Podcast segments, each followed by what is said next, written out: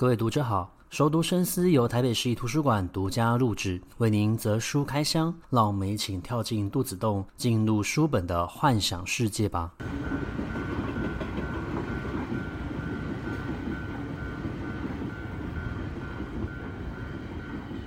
欢迎回到熟读深思，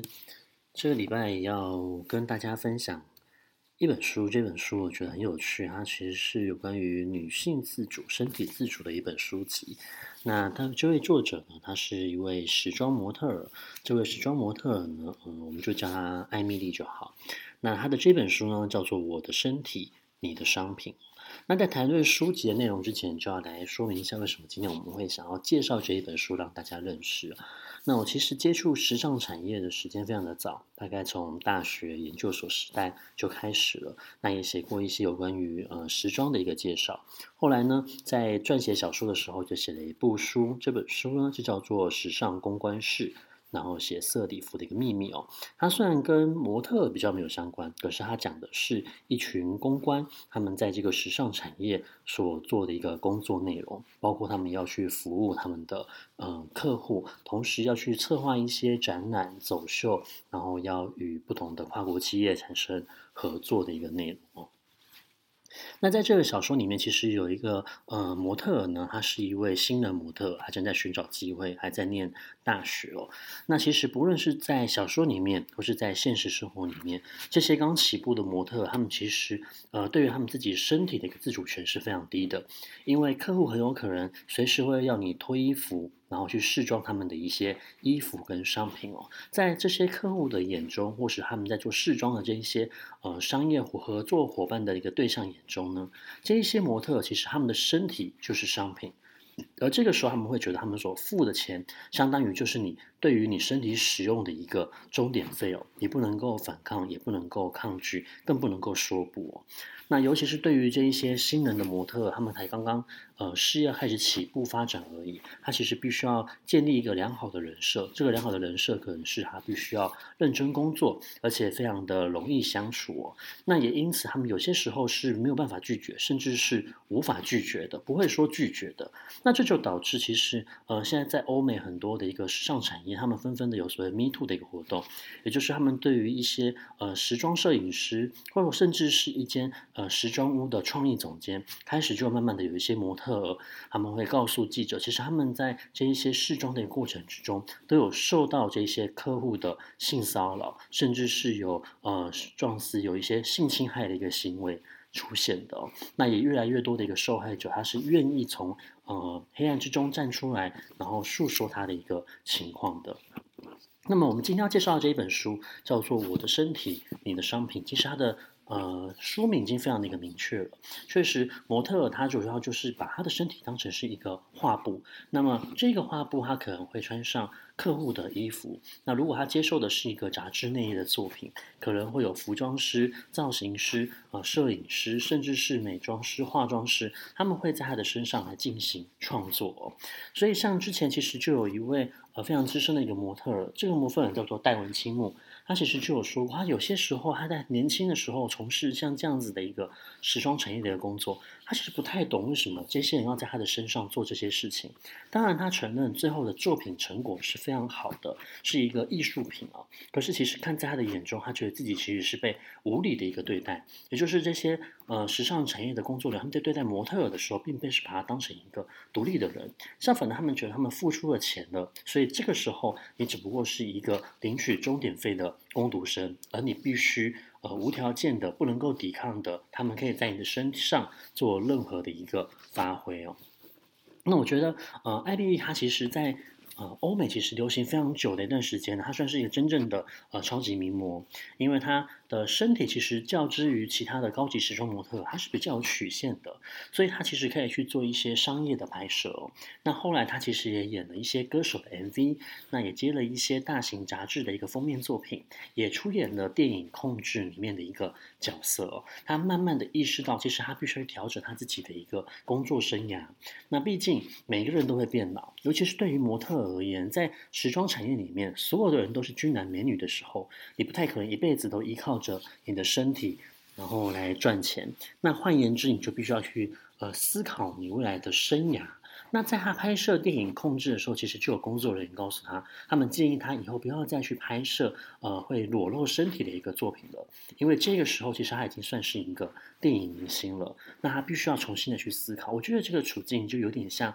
我们华人的明星舒淇，他在早期拍摄的一个作品，呃，也是会露出他的一个身体的部分的。那其实舒淇在接受采访的时候，他就有说过，他其实是一件一件的把衣服给穿回来，希望大家看到的不再只是他的呃身体的线条，而是希望可以看到他的演技哦。那其实艾米丽她做的就是同一件事情。那么艾丽莉，我们前面讲过，她去拍摄了一支音乐录影带，在那个音乐录影带里面，他们不停的在跳舞，而且就是有一些比较亲密的一个动作出现。其实她在拍摄那一支音乐录影带的时候，她感觉是非常舒服的，因为导演也是女性，许多的工作者全部都是女性，所以她其实是在一个比较安全的环境。但呃，歌手是男性，那歌手后来喝醉了，其实有在他的身上做了比较不礼貌的一个行为哦。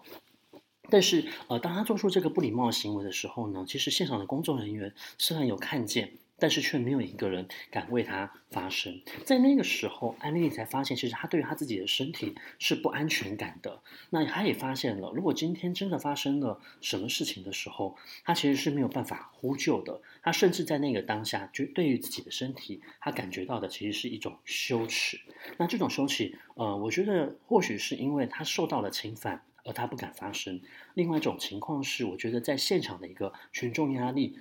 导致于他不敢发声，也就是他不敢说出自己其实是不舒服的。或许他害怕是自己会失去这一份工作，从此被赶出了时尚产业。那对于艾米丽这样子的模特，我们知道模特其实都是非常漂亮的，可是，在这么漂亮的一个环境里面，他们还是会被比较美丑。那尤其是在身边的普通人会不停的赞美她：“你很漂亮，你很美。”我觉得对于艾米丽来说，她其实是知道自己非常美的，可是她并不需要，也不喜欢别人当面这样子的一个称赞，因为当我们用呃美丽的形容词去形容它的时候，就仿佛我们看不见它其他的东西，似乎它只具有一个皮相，而我们去看到它的表面，而不想要去了解它的内在哦。那他在这个书里面，其实他反映过很多次。他说，后来他在进行这些时装拍摄的时候，他会尽量的让自己的情绪抽离，也就是我不要呃放太多的感情在里面。而当他将这样子的情绪感情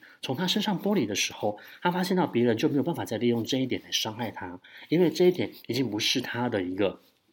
弱点了。可是我也觉得，因为他剥离了自己的一个。感情，所以呃，他在后期其实就患了一些心理的一个疾病，他必须要去看心理医生，去了解自己到底在愤怒什么，在为什么而愤怒。他压抑自自我的一个结果，其实反而是伤害到他自己。那甚至也非常讨厌，就是有人说他非常的漂亮，或者是不停的提过去的事情，包括他过去所拍摄的一些作品，后来被当成了艺术品来进行拍卖的时候，艾蜜莉就是说，他看着那一张照片。照片里面的主角就是自己，可是照片的所有权却不在他的身上。甚至他想要买下这一幅作品的时候，他必须要花费大量的金钱，才有办法把自己身体的自主权给买回来。那么我们前面讲过，他透过这种抽离的方式去剥离自己的一个感情，让别人没有办法利用这个弱点来攻击他。那么其实，呃，他就有分享到。在这种所谓的一个时装现场里面，尤呃，尤其是对于所谓的一个新的模特儿，那对于一个新的模特，他要在很多人的面前脱下自己的一个衣服，他认为其实这也是一种职权上面的霸凌跟胁迫，因为对方已经买下了你所有的时间了，所以他透过这种所谓抽离、剥离感情的一个方式，来告诉自己没有什么好在乎的，而他现在只需要做好自己的一个本分工作。那在这个书里面呢，他其实分享了好几次，呃，跟摄影师合作的一个经验。其实我觉得，呃，摄影师那几篇文章都蛮可怕的。一篇就是我们刚前面所讲过的，他必须要花大钱把这些人从 Instagram 上面把他的照片下载下来之后，做成一个艺术品的一个行为。另外呢，呃，他分享了一个，就是他在进行拍摄的时候遭受到指尖的一个情况，也就是说，当时候的摄影师趁着晚上的时候，用手指然后侵害到了他的一个身体。那在那次的拍摄，其实又被无预警的拍下非常多的一个裸体的照片哦。那么其实，呃，模特他们跟我们一般人一样，他其实也有所谓的一个个人所有权，就是你的肖像权，然后你可以允许。对方可以使用在哪一些地方？那他就说到了，那那一次的摄影师，他拍下这些照片之后，在多年之后，趁着他已经开始有名气了，叫得出名字来的时候，又把它变成了一本摄影集来进行赚钱。那甚至他是没有办法要回所有权的，甚至他没有办法分红。可是那明明就是他的身体，而对方还利用了一个非常有名的艺廊来展览这些作品，还有非常的多的人去观看。尤其那个时候，其实艾米丽她其实已经算是一个呃 personality，一个呃具有影响力的一个人物了。她在她的 IG，大家在社群媒体上面都希望大家不要去观看，因为这是违法的。可是却还是有这么多的人去观看，然后与这一些。呃，照片来进行打卡跟合影，那这些行为其实都有伤害到他。那我觉得在这里面呢，我摄影师讲的一个话，是我们其实过去都很常听见的。这个摄影师就说，他登上了一本男性杂志，他为了这本男性杂志穿非常裸露的一个衣服，甚至是裸体拍摄了这一些照片。而像这样子的一个女孩，又凭什么说她受到了不平等的一个对待呢？我觉得，呃，说这样子的一个话，就相当于我们过去在讨论女性。嗯，他受到了性侵害的时候，我们有些时候其实是会去责备被害者的。例如说，我们会说是因为这个被害者他穿的迷你裙，他说他的衣服太过于暴露了，所以才会引起他人想要侵害他的一个想法。那么，我们首先要了解的就是，一个人他穿着裸露的一个衣物，其实是他自己的一个选择。他对于他自己的身体是很有自信的，所以他才有办法穿上像这样子的一个衣服。这是属于他对他自己自我的一个肯定。但是，把像这样子一个自我的肯定，跟一个人是否会受到性侵，是否跟此有关？我觉得其实，嗯、就像我们。嗯，他其实是非常武断的一个想法跟行为，甚至是对于这些被害者的一个双重伤害，再次的一个伤害哦。那其实艾米丽她就是，嗯，在这样子的一个